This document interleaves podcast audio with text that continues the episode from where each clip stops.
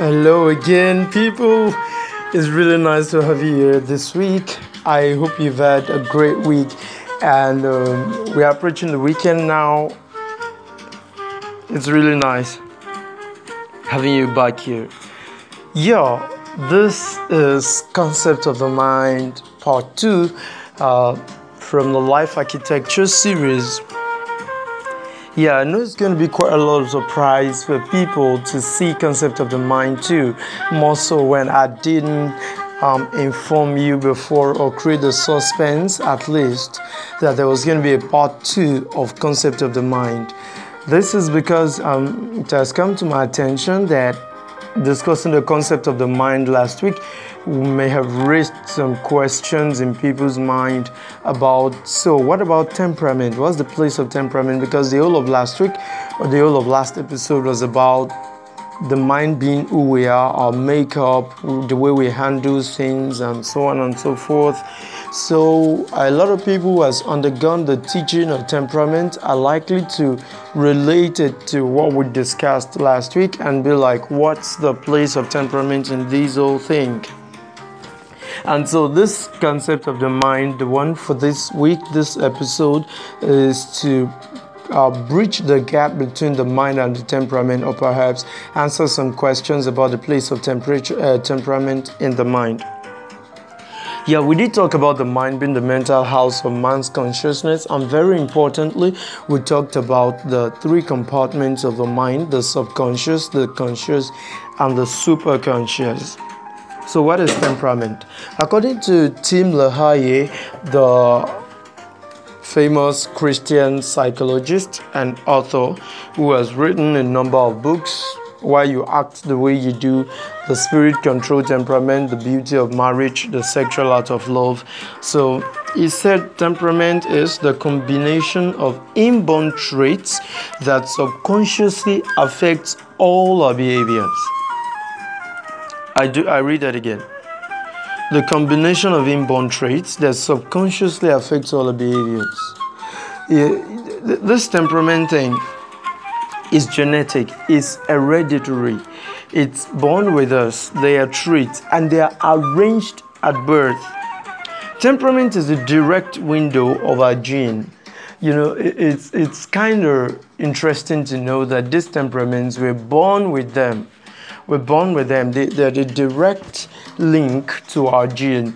They are the they are the mental representation of the gene of our gene that has of our traits that we've inherited or uh, that has been arranged at birth you get so this temperament they are the emotional outlets of our minds and our genetic makeup again temperament is uh, the genetic quality expressly rooted in the mind and exhibited in our actions.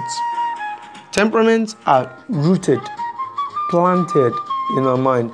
You know, from, from the, the definition of Tim LaHaye, we actually saw that there's already a link between temperament and the mind because the sub temperament subconsciously affect our behavior and you do remember that subconscious is a function of the mind. It is from the mind we react to things subconsciously, and our temperament definitely has subconscious traits with which we handle situations, and in fact, affects our physical behaviors. The behaviors people see, the actions people see, they are also functions of temperament, which is expressly rooted in the mind. Yeah, so we've been talking about temperament, temperament, temperament. Uh, what are these temperaments? What are these inborn traits that that is common to man? They've been broadly uh, categorized into four by the by world psychologists. One is the sanguine, the choleric, the phlegmatic, and the melancholic. Alfred Adler, that Austrian medical doctor and psychotherapist, he used four words, one for each, to describe these temperaments. For the sanguine, he called them the socially useful. We're still going to dwell a little bit more extensively on these temperaments very soon. So he called the choleric the ruling people, the phlegmatic the getting people, the melancholic the avoiding people. When we drill extensively on them now, you're going to really understand what these words, what each of them may mean.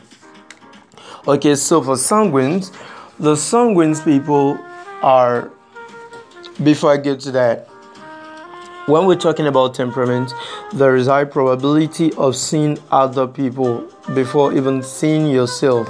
You could easily relate to other people, and that's because, of course, you can't see yourself as much as someone else is gonna do.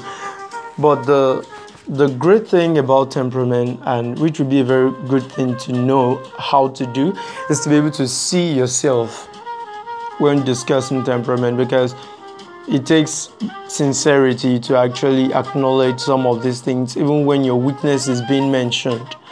So you gotta see yourself. I, unless you already know who you are, doesn't change the fact that you still have to see yourself in this whole thing. Okay, so the sanguine is the social, active, charismatic, talkative, outgoing, extroverted person. It's easy for a sanguine to make friends. It's just saying a hi, and that's all. It's easy to canvass people.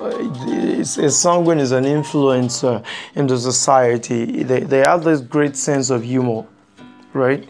Okay, so uh, the choleric they are the independent people, the goal oriented, the ambitious, the result oriented, natural leaders. Choleric are usually like we know they, they, they are natural leaders but then it doesn't it, it doesn't stop the fact that a choleric could be a boss or a true leader yeah there's this difference between uh, great difference between being a boss and a true leader but nevertheless cholerics are natural uh, leaders the melancholic they are analytical they are detail oriented they are deep thinkers and they are introverted.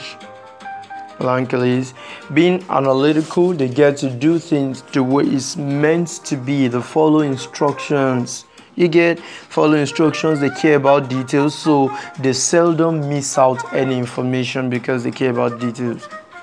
They're phlegmatic, they are relaxed, they are peaceful, they are quiet and easygoing, they are sympathetic, that is, they pity people fast, uh, because of this, their qualities, they they don't get into fights. They they they have good record in the society, behavioral record because they're easygoing.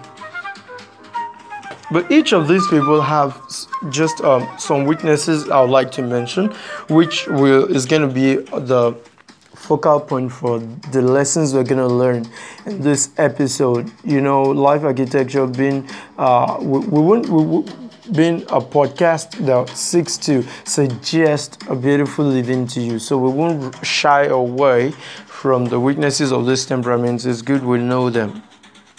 Sanguines, you know, of course, are forgetful. They offend very fast and they may not even know, but nevertheless, they're always ready to say sorry. Cholerics are short tempered very short tempered, they get angry so easily. So that's why being a boss or a true leader depends on how well you've um, developed your leadership skill, even if you're a natural leader as a choleric. For a melancholic, they are perfectionists, and in this way, they're not easily impressed. They're not easily impressed. That is, if you ever get to impress them at all, because these guys are so much so much perfectionists that they don't even get satisfied by what they have done themselves. So uh, for phlegmatics, they they generalize so quickly because they want to be easygoing. They avoid a lot. They avoid things a lot. They they, they, they generalize too quickly, and in this way, it makes them uh, not to go for what they want to get. Do you get? So, generalization can be dangerous. Um, I want you to know that um, as humans, we could have more than one temperament. In fact, it is of uh, my opinion that every human has a bit of all the four temperaments, but there are two that are going to be pronounced, and one is going to be dominant.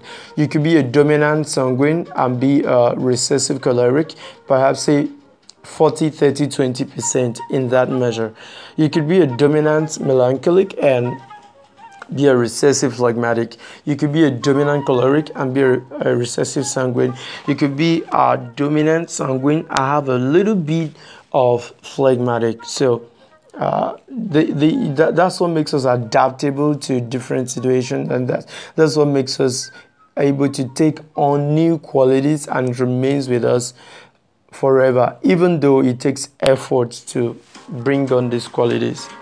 Yes you know i had this classmate when i was in 100 level my first year in the university as an undergraduate. She came to class that day the lecture room with uh with a long face. And so and i'm like oh what's happened to you? Hi hi why you like this and she was like she just opened up her mind to me i don't know whatever she saw but she opened up to me and told me her experience with her choleric roommate who happened to be a senior colleague studying law she said and she's phlegmatic she said she, she she's been bullied by that uh, roommate she just told me various things she does. She does this, she does that. And even at that point, she was almost crying while telling me, you know, I, I, I told her something very simple to me, which I think is something simple. I told her, uh, well, you don't let things get to you. When people bully you and you let it seem like it gets to you, you strengthen them the more. So I just gave her sangu- my sanguinistic opinion of hey, whenever she does it, just look away, which is easy for sanguines to do. They look, they easily look at, look away. They easily forget things that hurts them. So I just suggested it to her. Come on, just don't let it get to you. Don't take it to heart. Mm? Show strength. Don't show weakness all the time. You know. And I didn't know it was something great. I told her. I just thought it's something simple. What I would have done so uh, she came back in a subsequent class that, ah, oh, do you know that, Dura, do you know that she has stopped doing it? I just, when the next time she did it, I just did not look at her. I did not cry like I used to do. I did not um, go back to my shell like I used to do. You know, shyness being a dominant characteristic of flakes. So, and she said subsequently the lady stopped bullying her. I'm like, oh, thank God I just helped someone. But one thing is, our temperament matters a lot. I love this funny quote by uh, J.M. Coetzee, a South African novelist. Uh, he won the Nobel Prize for Literature in 2003. He said, The score, the human score, followed by the temperament, the two hardest parts of the body. you know, it tickles me because it, it makes me see the temperament as a part of human body, even though it's figurative anyway. The temp- temperament is is um, purely emotional, purely uh, abstract, but affects or is or reflects in human behavior. Okay, so it said the temperament. What what does this? What's this quote trying to say? The temperament is a really strong one and that you really need to be careful if you want to achieve some things in life. That's why you see people go for uh, skills or trainings or certifications. You see a sanguine person going for uh, managerial training or administrative training. So, so you know, it's easy for him to gather people, like we said before. But ruling these people effectively needs some more uh, leadership skill, which a choleric naturally has. But then a choleric person too can go for human resource training so that his uh, temperament or his, his temper is going to be worked on. You get so when you say people go for skills or training, it's not like it's for the certification alone. Sometimes these people don't know it's not for the certification alone, but it's a good thing they went for that training because you're actually working on your temperament, you're actually working on your value, on yourself. Mm, you see you see flags or melancholies go for social skills so they know how to relate with people around them. You know being people who are especially melancholic who is so detailed and a perfectionist needs to know how to in some places or sometimes cut some slacks and so they go for these skills and trainings. If you know yourself kindly go for trainings, kindly go for skills. It's a good thing you add more qualities to yourself. And having it in mind that to an extent you have this quality it's, it may only be to a, a, small extent you know there is this 1965 movie sound of music where julie andrews played the role of maria she, she, she was quite a lot of trouble for reverend sisters okay so each of these sisters see maria from a different perspective what I just see in everything is they simply judged her from their different personality angles. One said she's gentle, one said she's wild, one said she's a girl, one said she's a headache, one said she's a she's an angel, she's an angel. You know, how will someone have two contrasting opinions about one person, like two contrasting? I only saw it as they only talked about themselves and not Maria. So I'm closing up with this quote from Maltese Malgarati. Never allow your short term temperament to affect your long term decisions, of course. Uh, and you know, I will always come back to this. As a Christian, uh, your temperament, we need the Holy Spirit to help us undo situations or, or control or um, be a, a guide or a check to our temperament it is always good to rely back on the Holy Spirit. And if you don't have a relationship with Him yet, it's it's nice you have it. First, we talked about this last week that your mind has to be regenerated first. Of course, the blood of Jesus regenerates. You can apply it to your mind and to your heart. You're gonna be regenerated, and thereafter, the Holy Spirit comes to your heart and helps you to control your temperament with people. Thank you again for listening to this episode. This is the concluding part or the concluding episode of the introductory series of life architecture. Uh, we are going to be considering the concept of clay nest as the nature series of life architecture. Thank you very much for listening. I love you all. I remain Singer Afe Paul. Bye. Ciao.